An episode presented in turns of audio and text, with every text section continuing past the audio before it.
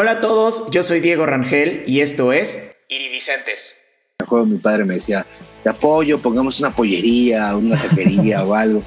yo, gracias, papá, pero es que este, yo creo en la música, yo oh. creo que si me meto en una pollería, pues me va a dar algo de dinero y ya no voy a hacer nada, ¿no? Y mi mamá de, oye, pero te doy mil pesos al mes, te apoyo.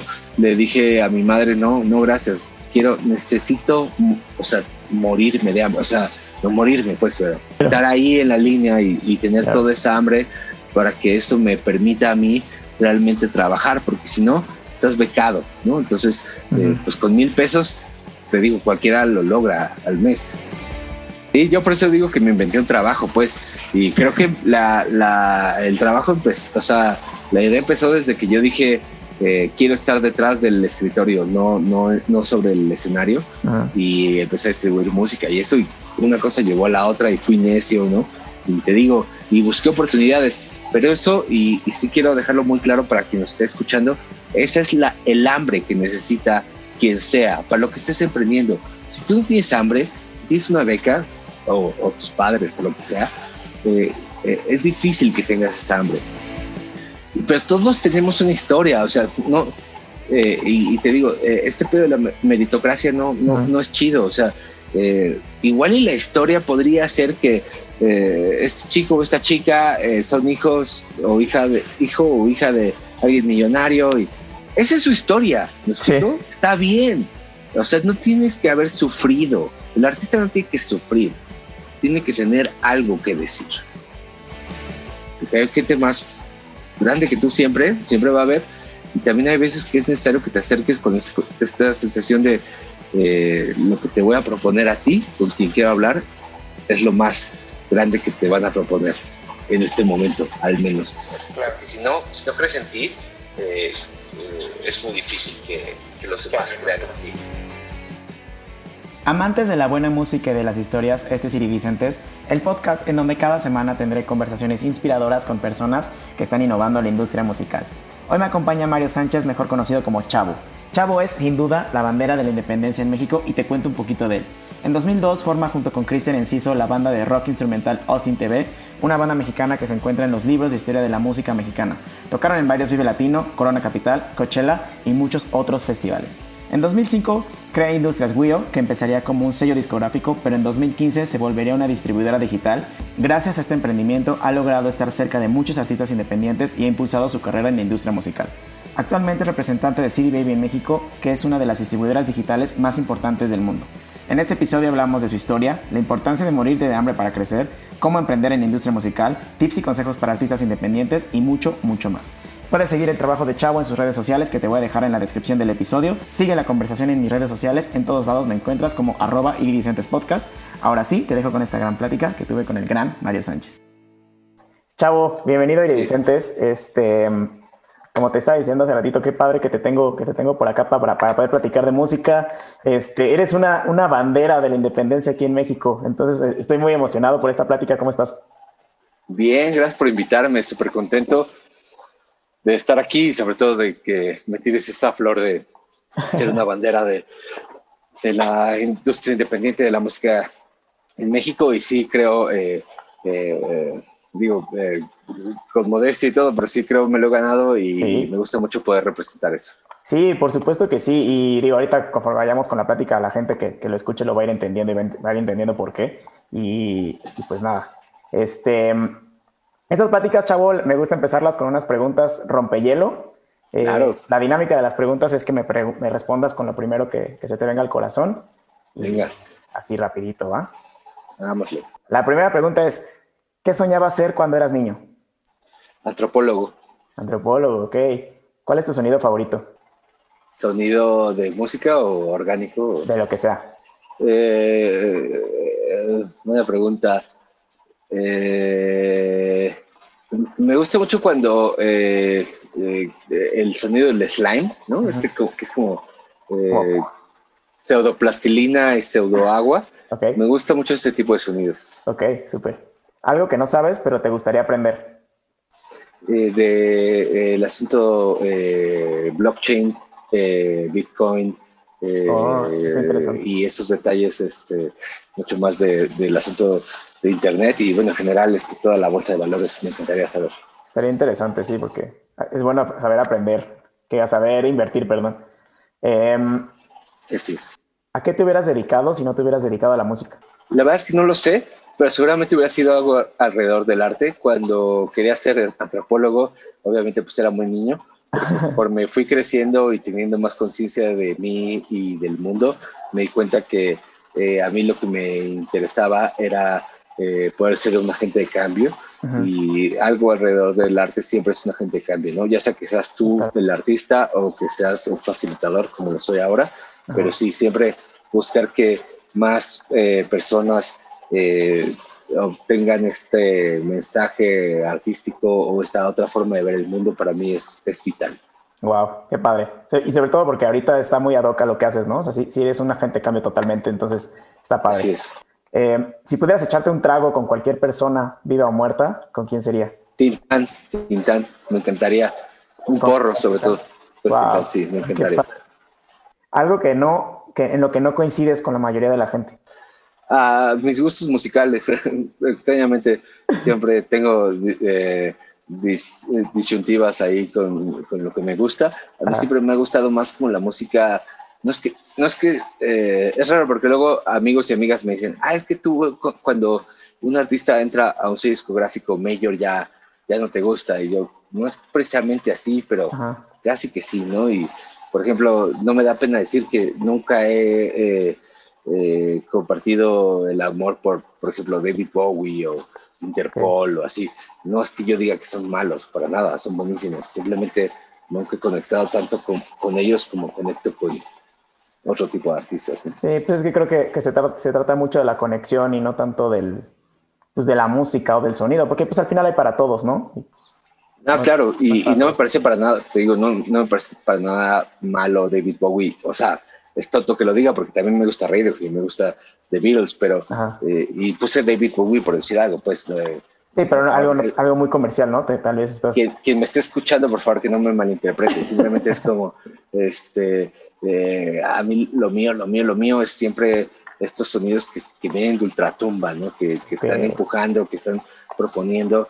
Y a mí me gustaba mucho, por ejemplo, Z Tangana, antes de que fuera Z Tangana, pues, ¿no? O sea, vino Win al DF con, con, sus primeros discos y fui al Caradura y, digo, fue sold out, pero éramos poca gente y eh, no había nadie del medio, ¿no? Pero a mí me gustaba por, por ese sonido que traía y ese disco que, que me encanta eh, ya no está arriba en, plataformas digitales. Él mismo lo está negando y no lo juzgo. Es completamente distinto a lo que hace ahora, pero a mí eso es lo que me gusta. Luego Gana empezó a subir y a hacer más cosas y me sigue pareciendo interesante. El último disco que hizo es, fenomenal, pero no me, no me da lo mismo que, al inicio. Y creo, ahora que lo veo y ahora y agradezco tu pregunta, eh, eh, ahora me hace más sentido porque creo que eh, cuando empieza el artista es mucho más eh, fluir, es mucho más este, eh, experimentar, es más este, catártico. Y ya cuando empiezas a tener éxito o es parte de una transnacional, sí ya que hay muchas más cosas que afectan al, al, al, proyecto. Entonces me gusta, me gusta mucho cuando el artista es completamente salvaje. cuando apenas está encontrando como su sonido y su identidad, ¿no? Porque pues, saca todo lo que trae y, bueno, también creo que cuando entra en una transnacional o una major label también pues ya tiene mucho más control de, de, otros, de externos, ¿no? Sí, más bien no tiene tanto control, más bien hay muchos más este, estándares que cumplir. Ajá, justo. Y eso no está mal, o sea, o sea, también disfruto de Britney Spears y de BTS, o sea, eh, repito, no sé cómo ponerlo, pues, no, no, claro. es, no es que no me guste eh, uno u otro, es como a mí lo que más me gusta es eh, este momento en el que el artista es agreste, ¿no? Es salvaje, es este, esta hierba que está creciendo en contra de cualquier ley posible y eso es lo que más me ha gustado con City Baby, ¿no? He visto el crecimiento de, de, Axel Catalán, de Negro, de Brati, de Entre Desiertos, de un montón que es como eso, eso es lo que me gusta. Ya después me puede seguir gustando o no, pero a mí lo que me gusta es, estos artistas que de verdad van en contra, parece que van como en contra de la, de la corriente. Pues, pues, creo que también es mucho de lo que platicabas, ¿no? De que la música y el arte va siempre como, como levantando la voz, como haciendo esta, esta parte como pues sí, como de levantar la voz. Y además también creo, o sea, no solo a los artistas que están eh, dentro de una, eh, o sea, como independientes, sino también a esos artistas que vienen de una major label y se cambian, no sé, a CD, Baby, este, que también como de alguna forma como que se liberan, ¿no? Sí, y, te digo, para mí el pedo no es que estén en un major label y ya no me gustan, simplemente no sé, no sé expresarlo y les pido por favor al público que no me juzgue. No, no, no, no tengo nada contra de alguien que esté en una mayor porque sería incoherente de mi parte. Pero por ejemplo, el caso de Eli Guerra. Eli Guerra siempre me gustó y eh, salió de, del mayor en el que estaba y viene con, con CD Baby y lanza el disco que para mí es lo más interesante que, que, ha hecho.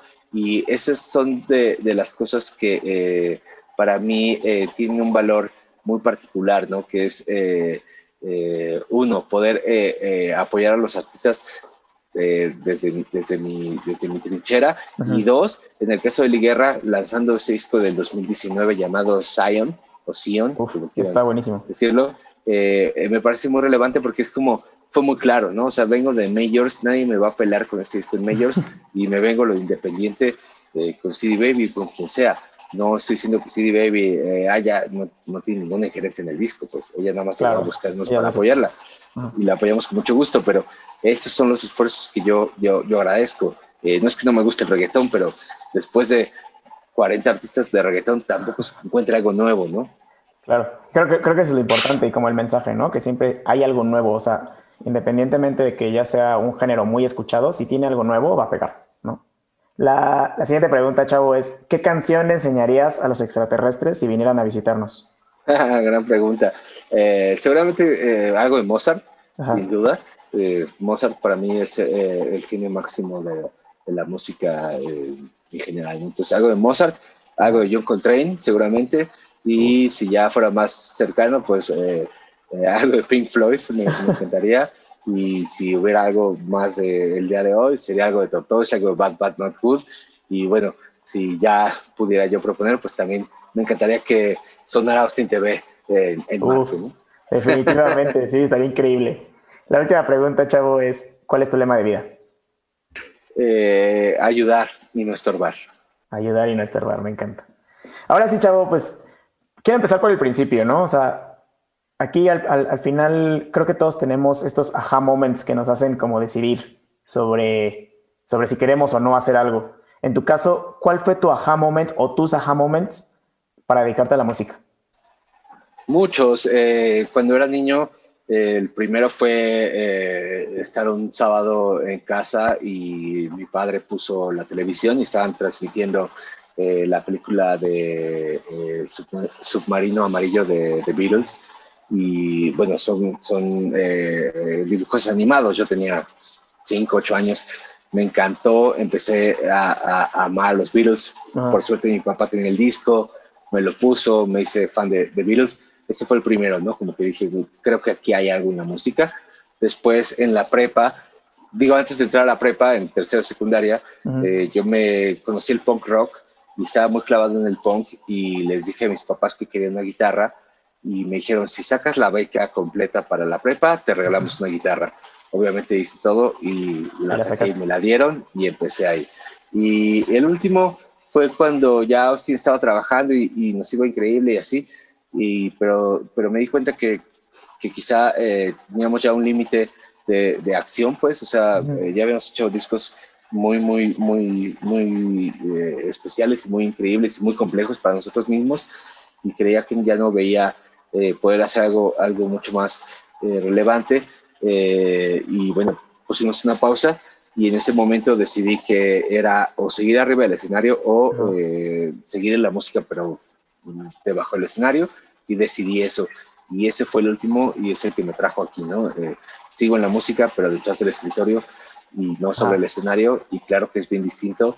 Y claro que extraño Austin. Y claro que es lo más increíble que he hecho en mi vida Austin TV pero sí me, me, da mucho orgullo haber tomado esto, como, es, como le llamas, el aha moment, de haber dicho, ok, ya para Austin, ¿qué hago? Eh, ¿Puedo hacer otro proyecto o puedo cambiarme de lado del escritorio? Y ahora estoy de este lado del escritorio y me gusta muchísimo poder estar aquí. Wow. Antes, antes de, porque sí, sí, me llama mucho la atención esa parte de lo que pasó después de Austin y cómo, y cómo te sentiste, si te sentiste perdido, si te sentiste como, ¿qué voy a Muy hacer? perdido. Pues, porque al final fueron, ¿qué? 13 años, ¿no? De Austin TV. 13 años exactamente de Austin TV y paramos y obviamente, como dices, eh, y agradezco la empatía que, estoy viendo que tienes, eh, me sentí completamente perdido, pues, o sea, claro. uno no sabía hacer absolutamente nada que no fuera a tocar la guitarra. Eh, eso era lo que decía mi currículum, es lo que estudié, o sea, mi carrera, yo estudié música, no acabé la carrera porque ya estaba con Austin, pero pues vaya, no tenía más currículum, ¿no? Entonces, para mí fue muy, eh, fue muy triste y fue muy difícil porque fue de un día a otro quedarme desempleado. Bueno, todos son Austin quedarnos desempleados. Obviamente tenía un poco de ahorros, pero pues eh, fue, fue la etapa más difícil de mi vida, pues, ¿no? Porque fue ser necio. Y mis padres, eh, me acuerdo, mi padre me decía, te apoyo, pongamos una pollería, una taquería o algo. yo, gracias, papá, pero es que este, yo creo en la música, yo oh. creo que si me meto en una pollería, pues me va a dar algo de dinero y ya no voy a hacer nada, ¿no? Y mi mamá de, oye, pero te doy mil pesos al mes, te apoyo. Yo, gracias, ma, pero es que si me das mil pesos al mes, eh, con eso, o sea, suena poco y mucho, ¿no? O sea, si tú no tienes trabajo con mil pesos, de alguna forma comes el mes entero, ¿no? Ya sea bolillo y frijoles, pero comes. Entonces sí le dije a mi madre, no, no, gracias, quiero, necesito, o sea, morirme de hambre, o sea, no morirme, pues, pero sí, estar, no ahí, estar ahí en la línea y, tener toda esa hambre para que eso me permita a mí realmente trabajar, porque si no, estás becado, ¿no? Entonces, eh, pues con mil pesos, te digo, cualquiera lo logra al mes y esa no era la idea, era, eh, déjame, eh, permítanme enfrentarme a esto, ¿no? Permítanme enfrentarme a, a, esto que yo decidí y a lo que me estoy eh, metiendo, sabiendo las consecuencias y agradezco mucho hoy a mi yo del pasado de haber sido tan necio, ¿no? Porque en ese momento no se veía claro, ¿no? Estaba dando clases de guitarra, empecé a, a dar servicios de musicales, ¿no? Registro de autor, etcétera y empecé con la distribución y empezó poco a poco y subió y subió y subió y luego eh, me contrató CD Baby y así. Y ahora en la pandemia, que la mayoría de la industria musical se vio mermada por todas razones, la industria musical en lo digital empezó a crecer, pero de forma inesperada, pues. Y sí, durante esta época jamás querría que esta pandemia hubiera pasado, obvio, o sea, no es algo que yo festeje, pero sí le agradezco mucho a mi yo del pasado de haber sido tan necio, ¿no? Porque eh, creo que eh, hace rato justo publiqué en, Twitter una canción de Jorge Drexler que se llama Todo se transforma. Ah, de, esto es cierto, o sea, todo se transforma. Es ese sentir que tuve hace, hace siete años eh, de tener nada más un bolillo para comer, de no tener dinero ni para subirme al metro, hoy se transforma en algo súper increíble pero porque creí en mí y eso es lo que me agradezco a mí yo mismo en el pasado. Oye, Chavo, y aquí sí me gustaría como ir desmenuzando un poquito esta parte después de, de Austin TV, o sea, dices que, o sea, de un día para otro se termina todo estos, estos 13 años, ¿no? Y, de alguna forma te sientes un poco perdido, y, pero con estas ganas y esta hambre de, de, querer estar dentro del mundo de la música. Primero, ¿cómo fue esta decisión de decir, ya no quiero estar arriba del escenario, ahora quiero estar como en esta parte detrás y apoyando a los artistas? ¿Cómo fue esa parte?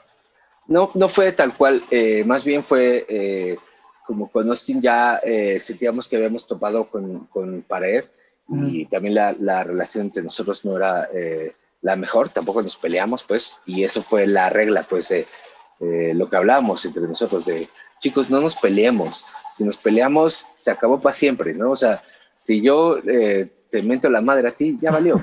O sea, evitemos eso, no nos mentemos la madre, paremos hasta que sea el mejor momento para regresar y si no vuelve a haber un mejor momento, pues, pues listo, no regresamos y ya, ¿no? Y ahí seguimos. Y a partir de eso, eh, pues bueno, paro y me doy un tiempo y así empiezo a pensar y dije, bueno, puedo seguir componiendo, buscando hacer una banda, pero tenía yo 30 años, ahorita tengo 38, pero yo cuando paró acababa de cumplir 30 y yo pensaba, es que no estoy en un momento como para jugármela, ¿no? O sea, tengo 30 años, no puedo como armar una nueva banda y, ¿cuánto tardas en monetizar una nueva banda? Pues cinco años mínimo, ¿no? Entonces dije, no, no, no, este, sí quiero seguir dentro de la, de la música, pero no precisamente haciendo música eh, y voy a ver qué. y fue inventar. O sea, yo lo primero que hice fue hacer un menú de cosas que yo podía hacer por mis colegas músicos, ¿no? Eh, registro de derechos de autor y de autor, registro de nombre, registro de marca en el INPI, podía contactar con la gente de Saken para registrarte como, como compositor de la Sociedad de Autores y Compositores, podría subir tu música a, CD Baby para distribuirla en Spotify, etcétera, Oye, pero hacer mercancía. Esta, o sea, esto lo hacías ya como o sea, como chavo o ya, ya, porque sé que tienes por ahí Industrias Wio, ¿no? O ya, ah, claro. ¿existía o, o lo empezaste a hacer por hacer la investigación. Este, no, no, empecé, o sea, bueno, Wio empezó hace muchos años, en 2006, algo Saqué tres discos, eh, Meet Your Feebles, eh, Radiateur de Francia y Rohan de Guadalajara. Eh, pero fracasó, o sea, no supe hacerlo, listo. Pero ya estaba ahí, ¿no? Entonces, eh, cuando paró Austin y, mandaba mi, menú de, propuesta para chambas que podía hacer para los músicos, todos me pedían distribución digital y ahí fue cuando decidí no pelear con eso. Dije, bueno, eh, si todos me están pidiendo esto, pues hagamos distribución digital. Entonces ahí fue cuando retomé Industrias Wio y les propuse a los músicos ser una especie de net label. Yo pago la inscripción a CD Baby, una vez que se recupera la, la inversión, los dos ganamos. Yo cobraba 20%, ellos se quedaban el resto, y así firmé a 138 artistas. Órale. Fue una locura. Oye, ¿y cómo, ¿y cómo era? Porque, bueno, no sé, yo, yo lo que vi más, o sea, el boom de estas plataformas digitales y estas distribuidoras se dio prácticamente en la pandemia, ¿no? Hace ocho años, o, o sea, que empezaste como a empezar esto después de Austin TV, ¿cómo se veía el, el panorama hace ocho años y cómo lo viste tú? O sea, porque pues sí estaba súper adelantado, ¿no? Claro, Gran pregunta. Eh, me gustan tus preguntas, güey. Gracias por este. Me gusta cuando son entrevistas de este tipo. Eh, eh, justo esa fue la cosa, porque yo cuando empecé con la distribución digital fue porque ya habíamos subido los discos de Austin TV a CD Baby, como dos años antes de eso. Y cuando paró Austin, pues me metí a ver los papeles, a dejar todo claro. Me metí a CD Baby y vi que teníamos mil dólares a favor. Pues yo, ¿de dónde salieron estos mil dólares? O sea, lo subimos a CD Baby, la música digital, por subirla, ¿no? O sea, porque era, eh, busquemos estar en todos los lugares posibles para, para que alguien nos escuche. Y ya cuando me metí, vi mil dólares, dije, órale, está, está interesante. Me puse a investigar y vi de que no, pues es que Spotify, no sé qué. Ya, ok. Por, por cosas de azares del destino, uno de mis amigos cercanos de esa época eh, fue el primer contador de Spotify. Él es mexicano tocaba en una banda llamada Ductor, Ducto y se fue a vivir a, ¿cómo se llama? Noruega, donde es Spotify. Y, este, y, y era contador y sí eh, contador de Spotify. Ya nos había contado de Spotify. Spotify ya lleva aquí 10 años, entonces aquí ya llevaba como uno y medio cuando yo empecé y me suscribí a Spotify y empecé a, a usarlo y dije, órale, esto está increíble, o sea, toda la vida yo siempre quise escuchar este disco y nunca tuve o dinero para comprarlo o dónde comprarlo, porque yo, por, por fortuna, eh, siempre he podido viajar desde adolescente a Estados Unidos, Europa, etcétera, y eh, siempre que viajaba iba directo a las tiendas de, discos, ¿no? Entonces compraba los que podía, sobre todo usados, porque era más barato y regresaba con discos. Pero siempre había ese disco que no existía, que no encontrabas, etcétera, y ahí estaba en Spotify cuando entré. Entonces me cayó el 20 y dije, órale. Entonces busqué la música de Homer Squill, no está, ok. División minúscula, no está, ok. este, y busqué así varios, dije, órale. Entonces es forzoso, o sea, Spotify no está jalando la música nada más así porque existe. Claro. Necesita que alguien la envíe. Entonces entendí la función de CD Baby y le marqué el otro día a la gente de Homer Squill, oye, eh, no están tus discos en, Spotify, eh, ¿quieres que lo suba? Sí. División, oye, no están tus discos, ¿quieres que lo suba? Sí. Y así, y empecé a, distribuir y te digo, eh, firmé a 138 artistas, obviamente era una locura, pero fue, fue, pues fue súper chido, pues, porque ahí fue cuando confirmé la valía de lo que estaba haciendo y mis papás obviamente y nadie entendía, o sea, yo les decía, es que Spotify y Apple Music y Deezer y es el futuro y el streaming y, sí va a pagar y todos de que estás loco, de qué me estás hablando. yo le marcaba a los artistas y tenía que explicarles qué era Spotify, ¿no? Claro. Eh, hoy día no tengo que explicarles qué es Spotify, por suerte, pero sí fue, como dices, mucho creer en, en, mi visión, ¿no? eh, lo que yo no lo inventé. Sí me inventé una chamba, me inventé un puesto, pero eh, sí ahí fue de que nadie me está haciendo segunda. Eh, yo lo estoy visualizando que esto es el futuro y bueno, no me equivoqué. No, para nada. O sea, fue el futuro, ¿no? Y, te digo, por eso me agradezco mucho a mi, a mi yo de, de hace 8 o 9 años y le digo gracias por haber comido este atún de la lata, bolillo, por haber caminado cuando no tenías para el pecero, porque eh, valió la pena, porque eh, y eso es lo que me gusta compartir con todos y todas quienes están interesados en la música, porque no, cuando entras a la música lo único que piensas es voy a ser músico. Sí, es, sería chido, pero no es lo único que hay. Hay miles de, de, opciones y, y de puestos dentro de la música y es lo que me gusta compartir hoy, es sean necios, sean, eh, sean necios, completamente necios, eh, pero vean ese camino que quizá nadie está viendo y en ese momento, te digo, no lo inventé yo, obviamente había mucha gente viéndolo, pero eh, al menos yo en mi, en mi grupo de amigos y en mi grupo, en mi escena, sí fui el que, el que lo, lo visualicé. Claro, pues aparte, o sea, es que a mí se me hace increíble que hace ocho años eh, esto apenas empezaba, o sea, hace 10 años estaba Spotify, hace 8 lo empezaste tú a subir, lo viste y ahorita es, o sea, si no estás en, Spotify, tu música casi no se escucha, ¿no? O sea, no existes. O sea, no estás en las plataformas, no, no, en Spotify, sino en todas, ¿no? Apple Music, Amazon Music, o sea, en, esas plataformas ya no existes.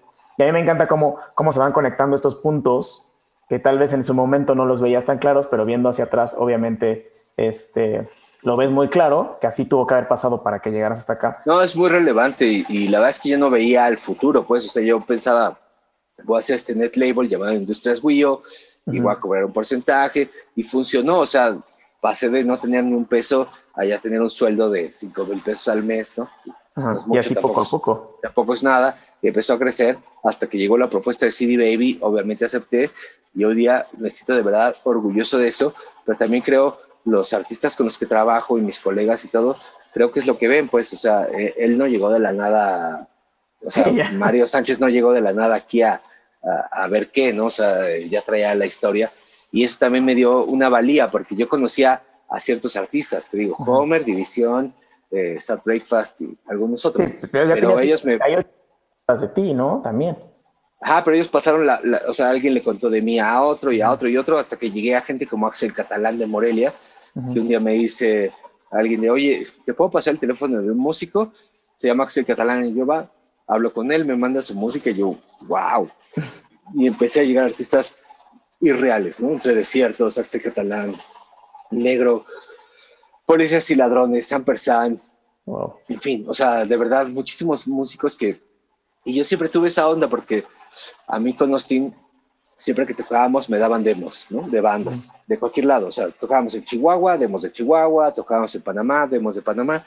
Y yo regresaba a la ciudad y le mandaba los, lo que había encontrado, lo más chido, que, lo que me había gustado a mis amigos de radio, a mis amigos en Universal o EMI, lo que fuera. Y de verdad que no estoy diciendo que, que, fueron malos. Eh, tenían mucho trabajo, no respondieron, no les interesaba. Ok, da igual. Pero entonces yo me, me vi... le interesa? Ah, yo me vi en, ese punto en el que, entonces sí, estoy viendo a todos estos artistas aquí, nadie los va a tomar, o sea, porque ya te avisé a ti, Universal, ya te avisé a ti, Radio, ya te avisé a ti, tal, nadie, usted, o sea, de verdad, o sea, es como, hay una pizza deliciosa ahí en la, en la mesa, nadie se la va a comer, ¿en serio? Bueno, entonces yo me la voy a comer, ¿no? Claro. Y eh, decidí entonces apoyarlos y empecé a apoyarlos y a, y a impulsarlos y hacer todo lo que podía por ellos y por ellas y, y, y se logró. Y es lo que más me gusta, pues, de, de que sí, y, muchos de ellos ahora están firmados con sellos grandes y así, pero fue de que, es que yo les dije, yo les avisé, pero pues si nadie me peló, pues bueno, pues lo hiciste tú. ustedes. Oye, y platícame cómo llegaste a CD Baby, porque, o sea, indirectamente ya estabas trabajando con ellos, ¿no? O sea, con Industrias Way, con, subiendo su música a través de esta, de esta agregadora. Primero, quiero saber, ¿qué es CD Baby? O sea, que me cuentes más o menos y así como fácil de digerir, que es, que CD Baby. CD Baby es una empresa basada en Portland, Oregon, en Estados Unidos. Llevamos más de 23 años trabajando con todo tipo de artistas independientes en todo el mundo y actualmente, o sea, hace 23 años empezamos vendiendo discos físicos, y cassettes y vinil, pero actualmente estamos más enfocados en lo digital. Eh, y eh, básicamente, para que lo entiendan, es eh, el equivalente al camión que iba a la fábrica de discos, recogía los discos y los llevaba a todas las tiendas para que fueran vendidos. Nosotros hacemos eso, pero en digital. Nos mandan la música y lo enviamos a más de 150 tiendas digitales en todo el mundo para que sea vendido, escuchado, streameado, etc.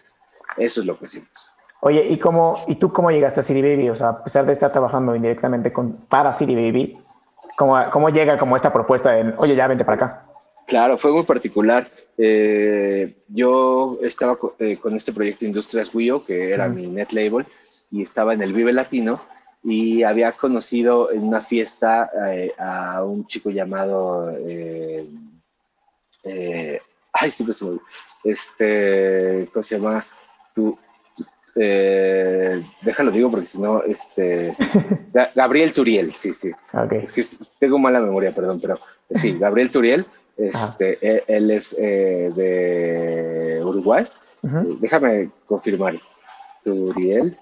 Sí, Gabriel Turiel. Gabriel Turiel. Perdón, es que tengo mala memoria, perdón, Gabriel. Pero eh, entonces yo estaba en el Vive Latino y yo había conocido a Gabriel Turiel en una fiesta una semana antes. Pero lo conocí nada más de que me lo presentaron ya. Yo estaba en el, en el Hospitality del Vive Latino. El Hospitality es el bar eh, o el lugar que tienen los artistas y, y la gente de la industria que está eh, atrás del, escenario principal, es decir, no es acceso para todo el mundo. Yo estaba ahí a las 3 de la tarde, no había nadie todavía, y estaba él solo ahí, y yo estaba solo y dije, y esto es algo que me gusta contar porque es como eso que te dicen, si te gusta esa chica o ese chico, ve y háblale, ¿no? Eh, en, este caso, en este caso fue así, es como, este, yo sé que este, este chico algo sabe y, y yo traigo algo y nada, estamos solos, voy a hablarle. Fui y le, dije, oye, mira, yo hago eso, hago lo otro, te conocí la semana pasada. En ese momento no me peló, o sea, pero, o sea, pues, no sé, eh, según yo no me hizo mucho caso. Cinco minutos después ya me fui y me marca dos semanas después y me dice, oye, eh, CD Baby me está buscando porque necesitan un, un, representante en México, pero yo soy de Uruguay, no, no pretendo vivir aquí, creo que tú haces esto, ¿no? Es lo que me contaste y yo sí pues creo que es tu chamba. Y yo, ah, pues gracias, pues vemos, porque pues yo ya tengo mi empresa y eso. Justo ese día, eh, yo había quedado de ver eh, al siguiente día en la mañana para desayunar a, Fabricio Oneto, alias Mopri, que fue el manager de Control Machete, de Platilina Mosh, de Sudgo. Mm.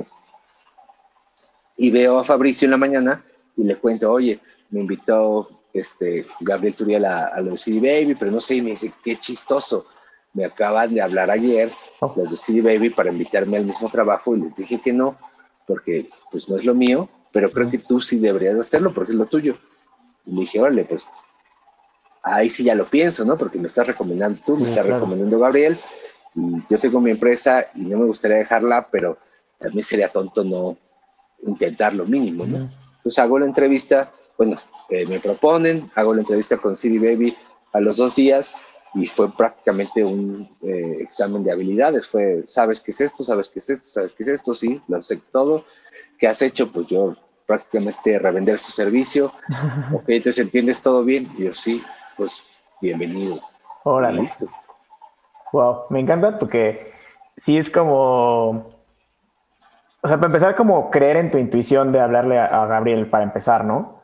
Y luego también, este, pues esta recomendación. Y aparte de que indirectamente ya trabajas para ellos y ya como que ya tenías toda, toda esta información que al momento de la entrevista, pues te fue súper útil. Sí, yo por eso digo que me inventé un trabajo, pues. Y creo que la, la, el trabajo empezó, o sea, la idea empezó desde que yo dije, eh, quiero estar detrás del escritorio, no, no, no sobre el escenario. Y empecé a distribuir música y eso, y una cosa llevó a la otra y fui necio, ¿no? Y te digo, y busqué oportunidades pero eso, y, sí quiero dejarlo muy claro para quien nos esté escuchando, esa es la, el hambre que necesita quien sea, para lo que estés emprendiendo. Si tú no tienes hambre, si tienes una beca, o, tus padres, o lo que sea, eh, eh, es difícil que tengas esa hambre. Cuando realmente no tienes que comer, o sea, porque realmente no tenía yo en un momento que comer. Eh, recuerdo muy fuerte un momento que fue muy decisivo en mi vida. Yo daba clases de guitarra en una escuela llamada School of Rock en el Pedregal, aquí en el sur de la Ciudad de México. Y yo vivo en Coyoacán. Eh, es relativamente cerca en carro, pero el transporte público es una hora y media. Entonces, eh, para tomar el camión de, de la escuela hacia Miguel Ángel de Quevedo para que me trajera un poco más para acá, eh, tenía que caminar media hora. Salí de la escuela, eh, yo no tenía ni un peso y, y, yo traía la idea de pedirle a alguno de los maestros 10 pesos para el, para el pecero. Se me olvidó, ya venía a la mitad de camino, no tenía sentido regresarme y empieza a llover. Y yo así de, güey, no mames, o sea, está lloviendo, no tengo un peso, no tiene sentido regresarme no existía Uber en ese momento, obviamente. Y pues bueno, y regresé a mi casa. Dos horas después llegué empapado, llorando, ¿no? Así de, güey, ¿por qué, no? Y ese día fue como, nunca en mi vida, nunca en mi vida va a volver a pasar algo así. Es decir, que yo no tenga cinco pesos para un camión. ¿Me explico? Y eso fue muy decisivo y es lo que siempre le digo a, los amigos y, a, la pandilla, es, eh, es que tienes que lograr eso. O sea, digo, ojalá no, no tengas que estar ahí, ¿no? Pero, pero si algo te falta, si traes una idea, pero no estás concretando y así, eh, lo que necesitas es eso, o sea, ese momento de eh, degradación, de, humillación, de, tocar fondo y de decir, es que no, no merezco esto, o sea, eh, tengo mis dos brazos, mis dos piernas, o sea, por fortuna tengo todo esto, ¿no? O sea, eh, tengo eh, conocimiento de cosas, he estado en la escuela. No es justo que yo esté viviendo el no tener cinco pesos para un camión. Y a partir de eso fue que, que, te digo, esa hambre creo que fue la que realmente determinó mi, mi, mi destino. Wow. Sí, creo que es importante, yo también estoy de acuerdo que toques fondo. Sobre todo ahorita, y, lo he visto mucho, que Digo, ojalá no toques fondo, sí, ojalá, no. no sea necesario. Pero si ya estás en las últimas y ya no sabes qué hacer, de verdad que no aceptes esas ayudas fáciles. Permítete tocar fondo. Perdón. Sigue. ¿Sabes qué? Lo que te voy a decir es que ahorita, o sea, específicamente en esos momentos que estamos viviendo, estamos muy acostumbrados a la, a la viralidad y a lo que a la inmediatez y que todo se te tiene que dar ya y que subes una canción y se va a hacer viral y ya vas a estar llenando estadios y y pues no, o sea, no, al, fin, al final creo que, creo que se trata más bien de chingarle todos los días y estar abajo y ir subiendo. Y hablando de esto, Chavo, a ti, ¿tú por qué crees que no deberíamos aspirar a esto? O sea, que deberíamos mejor a la viralidad. O sea, no, o sea. Existe como el trabajo este que se hace todos los días y un trabajo que se hace tal vez de un día a otro y ya se volverá. Estoy de acuerdo y, este, y es importante aclarar. Eh, este término que existe ahora de la meritocracia. Yo estoy a favor de esta idea de que la meritocracia no es, no es correcta. Es decir, no porque trabajes 40 horas al día, sabemos que el día tiene 24 horas. Este, sabemos que hay gente que trabaja 40 horas, ¿no? Por decir algo. Este, no creo que porque trabajes 40 horas al día eh, mereces más y tampoco creo que esté mal que te hagas viral. Lo que creo que está mal es que no tengas una, una misión. Es decir, eh, hay dos tipos de, carreras en la música. La primera es eh, la que a mí más me, apela y me gusta es, eh, soy un artista, un músico, quiero compartir mi, experiencia de vida, es decir, soy un catalizador de, de, mi realidad y la quiero poner en música, sonidos, palabras, lo que sea, y quiero compartirla. Y sé que no todo el mundo va eh, a, compartir esta, esta idea. Entonces, sé que voy a obtener un público de 50 personas en cada ciudad del mundo, pero 50 personas en cada ciudad del mundo. El otro camino es, yo quiero llenar estadios en todo el mundo. Ahí es muy distinto el camino, es, necesitas un productor, necesitas tal. Entonces, yo no creo que ninguno de los dos esté mal. No creo que esté mal ser viral o aspirar a ser viral, pero sí creo que, que un artista que no tenga una, una meta muy clara, eh, es decir, si tú tienes una meta, que digo, si tú no tienes una meta y te haces viral, no vas a saber qué hacer con eso. Y si no tienes una meta y no te haces viral, tampoco vas a saber qué hacer con ese pesar. Entonces, lo ideal es que tengas una meta y digas, ok, eh, si me hago viral, qué chido, pero si no, de cualquier forma, lo mío es el arte y quiero expresar algo. Y no creo que esté mal que tú digas, lo mío no es precisamente expresar, sino eh, hacerme famoso. Es decir, es Britney Spears o Pink Floyd, ¿me explico? alguno de los dos está mal, ninguno. O sea, yo disfruto más de Pink Floyd, pero no creo que eh, Toxic de Britney Spears no sea una gran canción. ¿Me explico? Es una gran canción. una gran, o sea, para mí Toxic define eh, el inicio de la nueva era del pop eh, en los 2000, ¿no? Sí. Oye, Chavo, y, o sea, ahorita que estás con CD Baby, o sea, trabajas y ves de cerca a muchos artistas, ¿no? Desde, desde estos grandes, los grandes artistas que llenan estadios, hasta estos chiquitos, experimentales, que, que tienen ya como esta, esta onda como que medio, medio rara, ¿no? Eh, algo que te he escuchado mucho decir es que algo que tiene que tener un artista o una banda o cualquier proyecto musical es una historia y un concepto que contar. Y va mucho a la mano de lo que dices, ¿no? De, esta, este, de esta meta. O sea, va como la meta y el concepto. ¿Cuál crees que, es, la importancia de contar esta historia? Eh, eh, la importancia de, la historia y, repito, eh, creo que es de las entrevistas más chidas que, me han hecho. Gracias. Te, te, lo digo en serio. Este, no, no es tanto que tengas que contar una historia, porque Britney Spears no contó una historia, más bien propuso un modelo, ¿no? O sea, cuando empezó Britney Spears, recordemos el primer video, está vestida como chica de secundaria, obviamente ultra sexualizada, ¿no? Y ahorita eso no podría eh, ser igual, pero así como lo hizo, así funcionó. Entonces no es precisamente que tengas que contar una historia, pero si tienes una historia, eso va a ayudar muchísimo. ¿Qué historia contar? Lo que sea, o sea, eh, tuve que eh, vender latas para comprar mi primera guitarra y con eso creé mi primera canción. La historia de Austin ahora lo veo a la distancia y no es tanto una historia sino un concepto. Es decir, eh, yo con Austin no lo veía en ese momento, pero ahora lo veo a la distancia porque es difícil que un artista vea su propia sombra, ¿no? Claro. Tienes que estar parado en contra del sol para verlas. Y generalmente el artista está, digo, siendo muy este, pacheco con mi analogía, pero Estás buscando más bien, ir hacia el sol, ¿no? Entonces no ves tu sombra. Entonces con Austin era como, eh, nunca entendimos, o sea, hacíamos todo lo que podíamos para, para lograr visibilidad, pero nunca entendíamos bien qué era lo que funcionaba. Pero ahora que lo veo a la distancia y con el conocimiento que tengo era de, es que teníamos todo. Éramos unos morritos de 17 años, nos disfrazábamos, éramos instrumentales, ta, ta, ta, ta, ta. Entonces, eh, ese era nuestra, nuestro, nuestra, eh, nuestro contexto. Pero hay historias también, o sea, eh, me acuerdo mucho y hay un disco que compré de, un compositor gringo que se llama Mika P. Hinson, que leí un día en una revista y decía que él entró a, un, este, a un sanatorio de, locura, pues, porque se había enamorado de una, de una playmate, de, una chica de, de, Playboy, pero antes de eso había estado en problemas de drogas, así, y se enamoró de ella y obviamente pues no le hizo caso, nunca la contactó y bueno, enloqueció. Y después que salió del, hospital, escribió este disco. Obviamente corrí a comprarlo, porque yo quería saber qué es lo que nos, quería decir, ¿no? Y así hay muchas historias, pues, o sea, Café Tacuba, no precisamente tiene una historia, pero es Café Tacuba es Café Tacuba. No esperas que Café Tacuba vaya a ser algo que Café Tacuba no haría.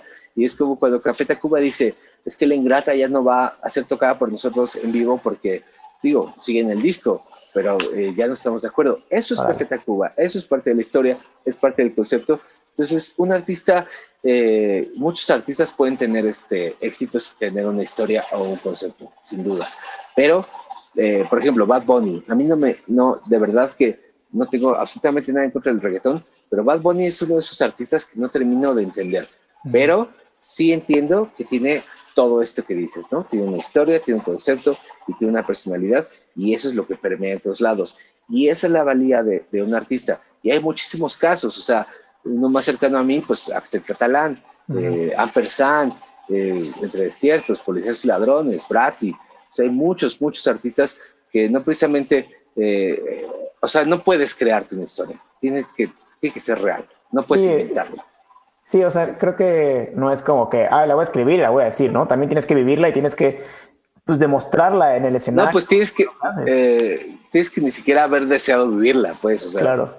Tienes que, pero todos tenemos una historia, o sea, no, eh, y, te digo, eh, este pedo de la meritocracia no, no, no es chido, o sea, igual y la historia podría ser que eh, este chico o esta chica eh, son hijos o hija de, hijo o hija de, alguien millonario y esa es su historia, ¿no Está bien.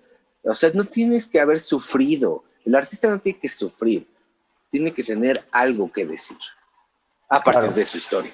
A partir de su historia. Y también pues, tienes que ser muy consciente de tu historia para poderla contar y no contar, sino también como hacer la parte tuya y que todo el mundo la pueda ver. Sí, pero eh, te digo, es lo, es lo que es muy difícil de, ser, de, de, hacer consciente. O sea, con Austin nunca fuimos conscientes de nuestra historia, porque era divertido. Entonces, más que ser conscientes, lo que tienes que hacer es ser real. Es, o sea, eh, a mí me saca mucho de onda cuando eh, los músicos me buscan por parte de como representación de CD Baby y me dicen, no, es que los playlists y los playlists.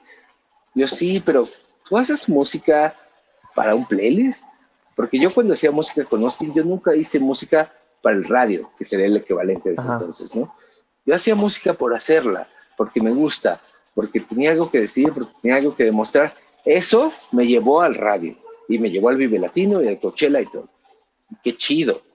Y, y no estoy diciendo que sea la única forma ni que yo lo hice nada, pero sí creo que eh, hacer música para eh, por una razón que no es expresar eh, tu sentir o ser eh, el, el, catalizador de tu realidad para, para compartirla con, con otros, eso a mí no me late. Pero también se puede, o sea, Britney Spears no es ella la compositora, no es catalizadora, pero lo supo entender, pues ella, de que tiene una gran voz, una gran personalidad, lo tiene. Entonces, ella supo decidir, ok, yo no quiero ser artista y expresar mi ser y ser catalizadora, quiero llenar estadios, entonces necesito un compositor, compositora, alguien que me lleve la imagen, etcétera. Los dos están bien, o sea, ninguno está mal. Yo prefiero al artista que es catalizador y me, me suma una visión de la vida, pero tampoco estoy en contra de el all the single ladies, all the single ladies, ¿no? De, de ¿cómo se llama? Eh, la esposa de, de, exacto, de Beyoncé. O sea, ¿qué dice esa canción? No dice absolutamente nada. Y otro día eh, estaba bromeando en Twitter de que, imagínense eso en regional mexicano, en español. Todas las solteras, todas las solteras, todas las solteras. Sería un gran tema para bodas. Un y no dice nada, y no está mal, está chido, y todos disfrutamos del venado, de la cereje, no tiene un pedo, pero el problema sí que tiene es que el público y en general también la industria, como que digamos, Arjona está mal. ¿Está mal? Pues no sé, o sea, a mí no me gusta, pero que esté mal, no sé. Maná está mal, pues puedes decir que está mal, a mí no me gusta, a mí Mario Sánchez no me gusta Maná, pero no puedo negar que es la banda de rock más grande de, México en el mundo. Entonces no podría yo hablar mal de, ellos, pues. Entonces es bien importante más bien que entendamos como públicos y como creadores que eh, todo es válido. Más bien a quien le guste lo que le guste, que lo escuche y a quien no, pues que no lo escuche y listo. Pero hablar mal de los demás, eh, sobre todo sabiendo el camino que te lleva, es súper negativo porque aunque tú seas Britney Spears y hayas contratado a, unos compositores, productores y eso, o sea, hacer una canción no es como que les marcas y les dices, hey, una canción y ya está, o sea, toma tiempo, meses, ¿no? Entonces, a mí me parece muy negativo, más bien que, que, el público y sobre todo el público que además es parte de la industria musical sea eh, negativo con, con estas expresiones que, con las que no empatizan. Y, lo que yo también creo es que yo creo que todo nace desde, desde esto, ¿no? Desde querer expresar algo. Y como dices, todo lo que viene después es consecuencia de llenar un estadio, creo que es una consecuencia de, de querer expresar este arte. Y como también dices, o sea, al final, pues cada quien va a tomar su camino, ¿no? Si a mí me, me late más este, llenar estadios, pues está chido. Si a mí me late más ser esta persona que va viajando por el mundo juntando 50 personas en, en cada lado del mundo, también está bien pero creo que sí nace desde esta, estas ganas de expresar algo, ¿no? ¿no? Y lo chido es tener ya una misión desde el inicio, pues, o sea, porque Radiohead, por ejemplo, ahora llena estadios, pero no empezó pensando en llenar estadios. BTS sí empezó pensando en llenar estadios. ¿Está mal? No está mal, está chido. Yo disfruto mucho de los tracks de BTS y sus videos y, y Blackpink y lo que tú quieras. pero es eso, desde el inicio saber por dónde va el artista y eso es vital. Y ya que el público lo entienda o no, digo, esto es más complejo, pero sí me gustaría en un futuro que, que no se, que no hubiera una queja, ¿no? De, o sea, eh, ayer, antier publiqué en Twitter, este, eh, eh, creo que la, no hay música buena o mala. si no te gusta, no te gusta, y no la escuches y ya. Y recibí mucha, muchos apoyos, pero recibí un par de, de, trolls que yo supe que era famoso cuando tuve trolls. es que los, trolls. acaba de pasar. Y más, y más, en Twitter, ¿no? En Twitter es como la red social del hate. A mí me encanta, creo que es mi red social favorita, pero. No, a mí me encanta, pero digo de broma, como que le digo a mi novia siempre de que eh, yo supe que era que ya tenía injerencia en Twitter cuando tuve trolls y haters, ¿no? Que fue hace seis meses. Que tuve mi primer hater. Pero eh, antes que publiqué eso, me llegaron eh, mensajes así de pues yo creo que entonces, este, pues esto, lo otro.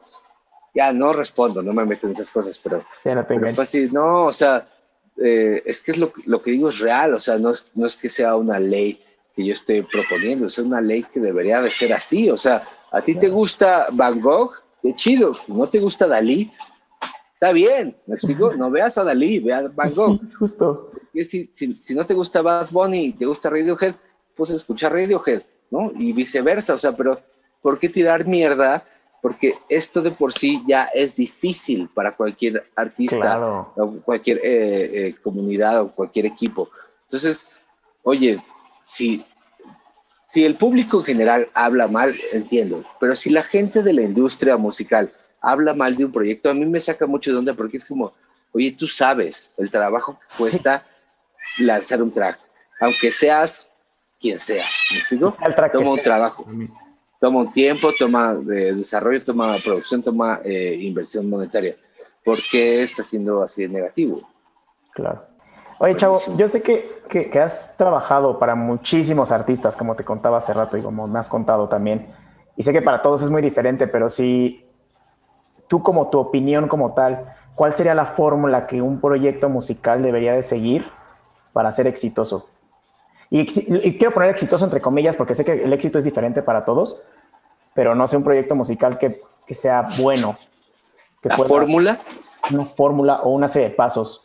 Es que justo no hay una fórmula, es imposible que haya una fórmula y siempre me preguntan a mí eh, las músicas y los músicos, eh, oye, dime qué hacer, este, no hay un traje que le queda a todos, no hay una receta.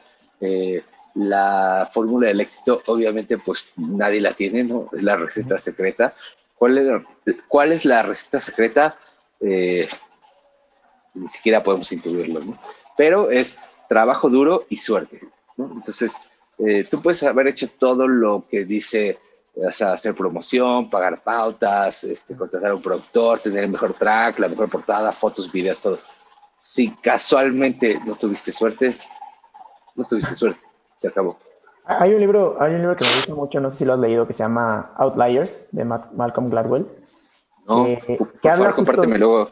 Te, te, lo voy a compartir porque está muy padre, porque habla justo de esto. Habla de, de, estos casos de éxito que le chingaron un chingo, pero que también estaban dentro, o sea, dentro de su contexto, todas las oportunidades para que se lograra. No sé, eh, la selección de hockey, habla mucho de la, de la selección de hockey de Canadá, que todos los jugadores de, o sea, o sea, los mejores jugadores de la selección de hockey nacían en el segundo cuarto del año.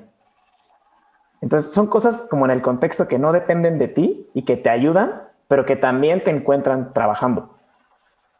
Bueno, pero eso que me dices es más como superstición, ¿no? No, no. Así digo, o casualidad, o casualidad.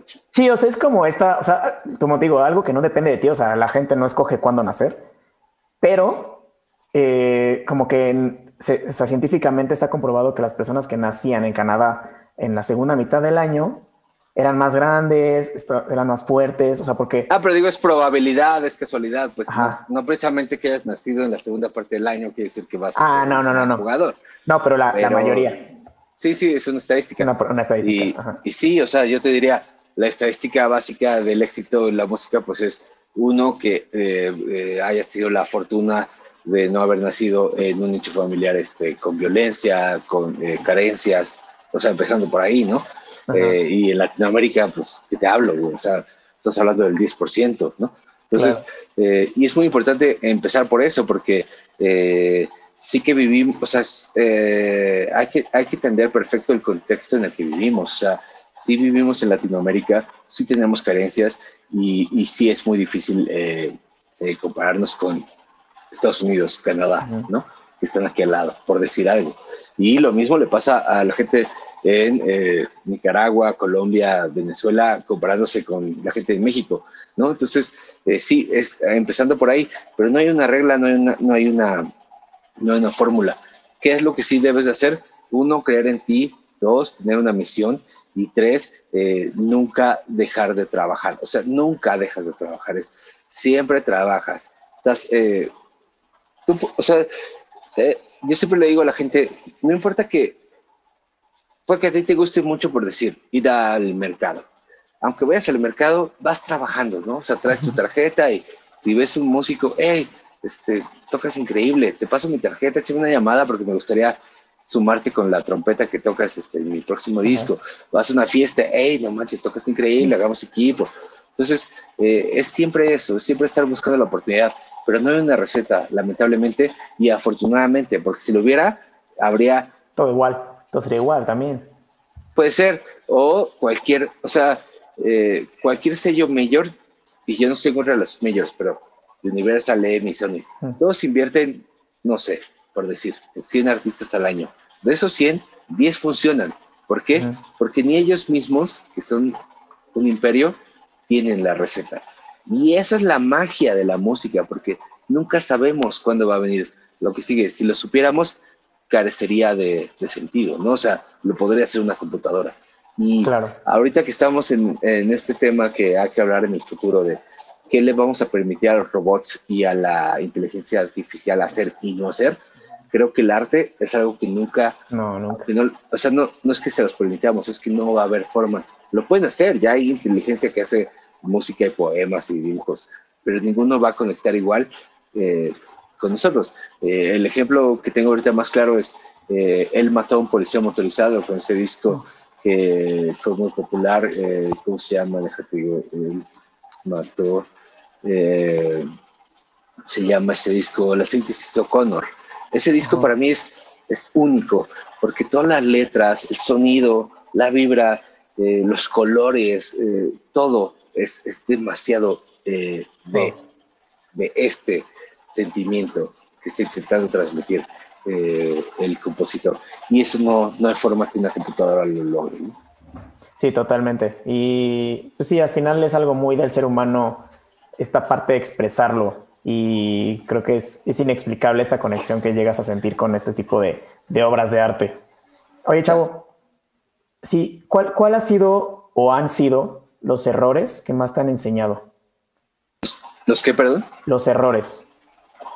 Eh, mm, porque creo que romantizamos mucho el éxito, ¿no? O sea, porque como que todos aspiramos y, y al final el éxito es un pésimo maestro. Creo que el éxito, el, fracaso es el que verdaderamente te enseña. De acuerdo. Este.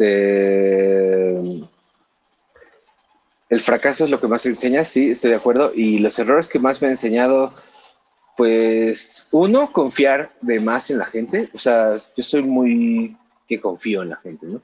Entonces, no haber hecho acuerdos, no firmar contratos, no, este, porque soy muy de somos amigos, ¿no? Pero cuando eres amigo es cuando hay que firmar contratos, cuando hay que hacer acuerdos.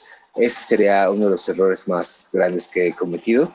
Y segundo, eh, creer que eh, ser cool, no, o sea, pretender ser cool, ¿no? Estar en las fiestas, estar ahí, eso que te va a abrir puertas, para nada, o sea, no es que yo lo haya hecho, pero un poco sí, pero más bien creo es de esas cosas, cosas que aprendí ahora a la distancia desde, no tengo que estar en todos lados, no tengo que ser amigo de todos, no tengo que caerle bien a todos, lo que tengo que hacer es demostrar que mi trabajo vale y con eso es suficiente.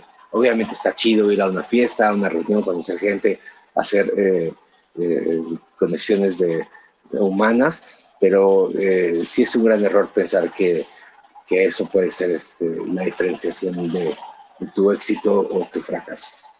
Ok, porque aparte creo que también, o sea, creerte cool también te, empieza a cerrar puertas, ¿no? O sea, como que creo que es esta parte de la humildad, de acercarte con las personas con humildad y decir, pues como te acercaste en el video latino con Gabriel, con Gabriel Turiel, ¿no? claro, sí, y, humildad, digo, sí, humildad es la palabra que se usa normalmente, a mí no me encanta la palabra, pero eh, sí, como, más como con este con conciencia de, de, que tú no eres este, nada, ¿no? O sea, aunque tú seas eh, el güey más exitoso, la morra más exitosa, lo que sea, eh, al final siempre hay alguien más exitoso que tú. Entonces, acercarte a, a, la gente con, con, esta humildad o con este respeto o con esta, esta conciencia de que, de que todo es válido y que eh, esta persona con la que estás hablando tiene un, mensaje particular, ¿no? Y tiene una historia particular y tiene por eso que merecer un respeto particular. Creo que es vital. Y sí, eh, acercarse así a la gente es muy importante, pero no siempre es eh, correcto acercarse con eh, esta...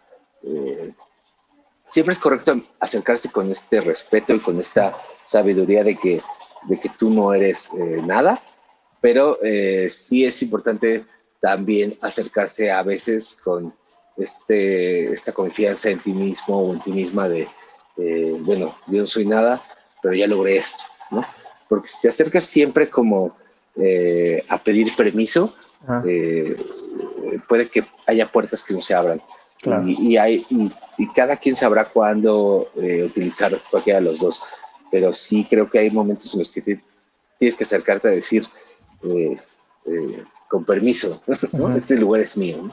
Claro. Y no está mal, o sea, nos enseñan mucho como a, es que hay que sufrir, te digo, la meritocracia, hay que sufrir, hay que hacerse, no, o sea, sí, claro, o sea, todos lo hemos sufrido, pero a veces te acercas con este conocimiento de que tú, que hay gente más grande que tú siempre, siempre va a haber, y también hay veces que es necesario que te acerques con este, esta sensación de, eh, lo que te voy a proponer a ti, con quien quiero hablar, es lo más grande que te van a proponer en este momento, al menos.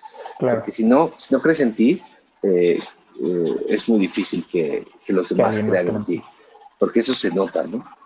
Sí, totalmente. Sí, creo que es una mezcla de ambos, ¿no? De, de acercarte con este respeto y con esta confianza en ti mismo de que lo que le vas a ofrecer como dices, va a ser lo, mejor que se te pudo haber ofrecido en, este, en estos momentos. Claro, y entender que si la propuesta que tú haces no, no pasa y no es valiosa para ante los ojos de la persona, está bien, no está mal, y nunca, nunca, nunca eh, hablar mal de la gente, ¿no? O sea, yo siempre le digo a la gente, yo tengo, creo que cierto, eh, eh, cierto lugar en la valía de, mental de, de, mis colegas, porque nunca, es, nunca he hablado a las espaldas de nadie, nunca he sido grosero, nunca le he bajado la novia a nadie, ¿no? O sea, nunca le he robado a nadie, siempre he sido completamente legal y abierto, y creo que eso es importante. Entonces, nunca sabes cuándo esta persona con la que estás trabajando eh, va a ser más grande. Uno de los mejores casos que tengo es Wax, el eh, manager de, la Laferte, etcétera. Vaya, Wax. Yo lo conocí, él trabajaba en una estación de radio que hacía, no recuerdo bien, pero no era ni locutor ni nada, estaba ahí. Y a mí siempre se me ha hecho bien chido que yo eh, siempre me refería a él con respeto y, porque nadie está en la industria musical. Eh, eh, o sea, todos los que estamos aquí estamos trabajando y estamos haciendo nuestro mejor esfuerzo. Eh, es más fácil hacerte famoso y millonario de otras formas. Si estás aquí es por, porque tienes una misión. Entonces hay que tratar a todos y a todas con ese respeto, porque no sabes cuándo Wax, que en ese momento estaba en la estación y no era locutor, pero estaba ahí como de apoyo para, para, para el locutor con el que fuimos, se puede convertir en uno de los managers más grandes de, de Latinoamérica. Y no precisamente tienes que hablar con la gente pensando mañana se va a convertir así. Es que un respeto. Si no tienes respeto por nadie, no lo vas a tener, ¿no? Pero es, es, respeto por todo. O sea, no es respeto nada más para esta persona, es para la señora que hace las quesadillas, para quien te ayuda este, en la casa con la para limpieza. Todos. Para todos, porque debe de ser así. Así Nunca sabes qué va a pasar, nunca sabes nada. Y no tienes que hacer nada por, por pensar que, que después puede ser alguien que te ayude. Tienes que hacerlo porque eh, el mismo respeto que tú das es el que tú puedes pedir, ¿no? Claro. Y, justamente creo que si te acercas y lo haces desde, pues genuinamente, pues probablemente esa persona no llegue a ser grande o, te, o vayas a necesitar su ayuda algún día. Pero si sí, pues al, final te acercaste de una manera genuina y lo, y claro. lo a acordar. Eso, por eso digo, no tienes que acercarte a nadie eh, pensando en que algún día te va a servir. Eso sería igual de mierda que tratar mal a la persona. Más bien es como, trata bien a todas y a todos, porque nunca sabes, pues, que, que o sea, no sabes ni qué va a pasar, ni qué tal que tú le dices algo horrible y ese, deja tú que te vaya a, hacer, a apoyar en el futuro. ¿Qué tal que tú le tratas mal a, a esta persona y justo ese día llega a su casa y termina con su pareja y al otro día este, el, banco le quita el crédito, yo qué sé, ¿no? Y empiezan las desgracias. Entonces, siempre vete a dormir sabiendo que no robaste, no mentiste y, y, nunca hiciste daño a, a personas eh, por gusto, ¿no? O sea, Totalmente. Sí. Chavo, em, ya va a pasar a la última parte de la entrevista. Un gusto. Este, esta, esta, parte es muy, muy, parecida a la primera, pero bueno, en esta sí te puedes explayar un poquito más. Son tres preguntas. Eh, la primera pregunta es, si pudieras escribir una canción y sabes que esa canción la va a escuchar todo el mundo, ¿de qué trataría esa canción? Una pregunta. Eh, a mí siempre me... Eh, bueno, yo nunca he escrito una canción con letra, con dos tiempos top instrumental, pero si pudiera hacer una letra un día, me gustaría hacer una canción de protesta al estilo... Este, eh, eh, si se recha que es de Machine o eh, no sé, una canción que, representara, ¿no? O sea, eh, que, hablara de, de, la injusticia que, vivimos en Latinoamérica, la injusticia que, se vive en todos lados, la, la, no equidad de, género y de, y de valía eh, ante diferentes opciones y eh, estar en contra siempre de, del asunto eh, categórico de, que el dinero es el que manda, ¿no? La verdad es que no sabría cómo empezar la canción, por eso no la hago, pero, pero sí que me gustaría hacer una canción así, ¿no? Que hablara de, esos temas que, siento que ahora parece como no es cool hablar de, este, como los zapatistas, no es cool hablar, hablar de los zapatistas, ¿Por qué? O sea, ahí están y ahí siguen y llevan muchísimos años haciendo eso mismo. Y me parece eh, injusto este, no, no, darle la visibilidad o, las exigencias de, de, las, de, las, eh, de las colectivas feministas o las exigencias de, o, las eh, eh, ¿cómo se dice? O de las eh, incongruencias entre colectivas feministas y, eh, transfóbicas y, quienes apoyan eso, el, el, asunto, del, transicionar o el asunto de este, el capitalismo y el asunto de poner encima este, lo que sea, pero sí hay muchos temas de los que hay que hablar y ahí sí podría yo aprovechar esos micrófonos y para decir, eh, me parece que es súper importante que los, los, músicos y las músicas de todo Latinoamérica al menos, eh, yo sé que los hay y las hay, pero que haya más, que hablen de esas cosas, ¿no? Porque canciones de amor hay un montón. Y claro, sí. podemos necesitar más, no lo sé, pero canciones que hablen de estas exigencias, no, no hay tantas. Y parece ser que ya no es cool eh, exigir este igualdad, que ya no es cool. Estoy hablando en general, ¿no? Pero, sí. O sea, eh, pareciera que no, no es este, no es trending topic, ¿no? Este, sí, que no es cool hablar de estos temas que, que, se deberían de estar hablando y, y, pues creo que la música siempre ha acompañado estos movimientos sociales y es necesario que lo haga, que lo siga haciendo. Sobre todo porque somos Latinoamérica, o sea, a veces es como que estamos, escucho artistas de Latinoamérica que parece que están cantando como si vivieran en Nueva York. Está chido, no estoy en contra de eso. O sea, no estoy diciendo que todas y todos tenemos que cantar de lo mismo, para nada.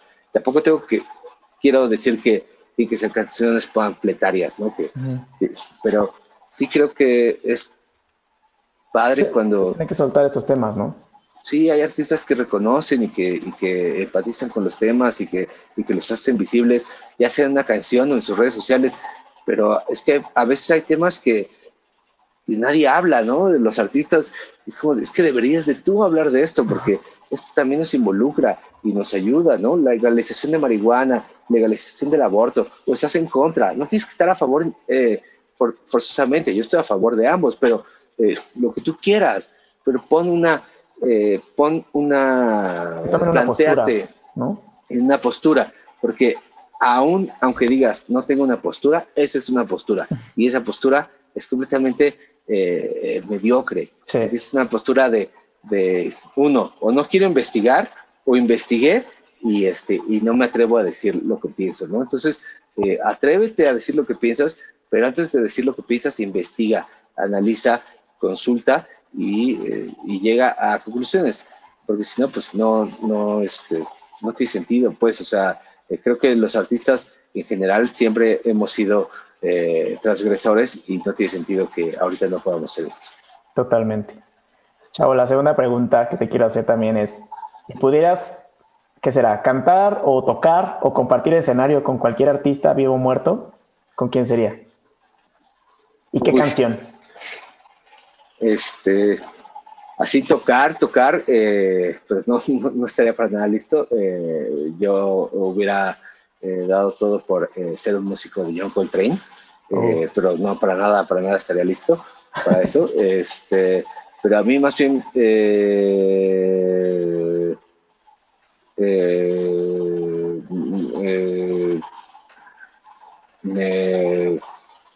me, hubiera gustado más que tocar o, o, o, sea, es que siento, es, es, gran pregunta la verdad, pero eh, siento que, que decir, eh, me gustaría haber tocado con esto es como mucho buscar el, eh, el, el reflector. A mí lo que me hubiera gustado muchísimo hubiera sido ser público de el primer show del Dark Side of the Moon de Pink Floyd en el 73, creo que salió y me hubiera eh, encantado estar eh, donde lo presentaron y estar ahí, que dijeran, buenas noches, somos Pink Floyd, y este es nuestro nuevo disco, se llama Dark Side of the Moon. Wow. Espero que lo disfruten. no, eso, eso me hubiera gustado, pero tocar, la verdad es que yo creo que no hubiera tocado más a gusto y más feliz con nadie que no sea Austin TV. Para mí ellos pues son, son mi familia, eh, son mis amigos y son con quien pude hacer lo que hice y pues, no me veo con nadie más, pues te digo, me hubiera sentido muy, muy achicopalado con cualquier otro, pero más bien me hubiera gustado estar en un show de, de, ese, de esa gira de, de, Pink Floyd. Hubiera sido un gran, un gran concierto, no más. No, hombre, no, hombre, ya, o sea, y yo descubrí Pink Floyd muy tarde, tengo 38, los descubrí a los 30, mi papá es de los más fans, pero para mí era música de señor, ¿no? Era música de papá. Hasta que le pusiste atención, de verdad, ya dijiste, wow. Sí, ya hasta los 30 lo entendí y dije, órale y ahora sí creo hubiera sido muy chido estar en esos shows. Y sobre todo me hubiera gustado estar, eh, ser parte como del, de, o sea, si yo tocando como músico me hubiera gustado ser parte de, este asunto de gusto o de este Avándaro, creo que era muy padre, pues, como, como era, era muy real, o sea, ¿quién fue Avándaro? Pues quien quería y podía porque no había, o sea, yo siempre me pregunto, ¿cuántos baños había en Avándaro? Creo que ninguno. O sea, pero ninguno. No, ni siquiera era un festival. No había comunidad. No, claro. No, era un festival de coches y eso. Sí. Pero no había comida, no había este hospitality, no había. Sí, no, no es como lo conocemos ahorita, ¿no? no, y, y, eso es lo que me hubiera gustado, como ir a esos shows donde neta la gente iba eh, por el show y lo que pase, ¿no? Y digo, lo hemos vivido y está padre, pero eso. Ok, me gusta. La última pregunta es, ¿a quién deberíamos estar escuchando todos ahorita? Una recomendación. ¿Una sola? Las que quieras. Mm, eh, me delimito a México y diría entre ciertos de Tijuana, eh, Ampersand de Guadalajara, Axel Catalán de Morelia, Negro de Morelia, Policías y Ladrones de Tijuana, eh, Carla Rivarola de la Ciudad de México y DJ Perro de Puebla. Yo creo que es lo que debemos de escuchar. Mucho más también, digo, la bruja de Texcoco. O sea, no más, la bruja de Texcoco en México. Está increíble. No, sí. No, a mí, cada vez que estoy en una reunión y me dicen, es que no hay nueva música chida, es como. No, no te has metido. No, no, o sea, cállate, no, ni voy a entrar en esa discusión. Cállate, gracias, no voy a hablar de eso, o sea, estás diciendo una tontería absoluta, porque hay música para escuchar nueva, increíble en todo el mundo. Pero en México, puta, un chingo, y en Latinoamérica. Entonces no me digas así de que es que es que las nuevos artistas, no, no, yo, yo cuando alguien dice eso es como, ok, ya, gracias, no, no voy a hablar. No, no, no, voy a, ni siquiera te voy a dar el gusto de discutir contigo. Pues que para qué me meten eso, o sea, no tiene sentido. Chavo, pues muchas gracias por la, por la plática, de verdad que estuvo increíble, seguramente, bueno, sé que de aquí salieron muchísimas cosas muy inspiradoras para la gente que nos escucha. Y pues ya por último, ¿dónde te podemos encontrar y qué estás haciendo ahorita? Eh, me pueden encontrar en redes sociales como arroba charabo, así estoy en Instagram, en Twitter, en TikTok y en Facebook estoy como Mario Sánchez Chavo sin TV. Y mi correo es msánchez arroba cdbaby.com, msánchez arroba cdbaby.com. ¿Qué estoy haciendo ahorita? Pues eh, trabajando mucho con CD Baby, haciendo un poco. Estoy a punto de empezar a escribir mi primer libro, eh, va a ser de industria musical.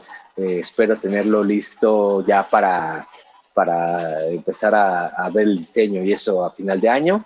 Y espero que para estas fechas del próximo año ya lo esté eh, sacando a la venta o regalando, lo que sea, pero eso es lo que estoy haciendo y, bueno, eh, estamos trabajando con TV, vamos a lanzar un par de vinilos y ya estamos. La verdad es que eh, por acá chamba nos falta.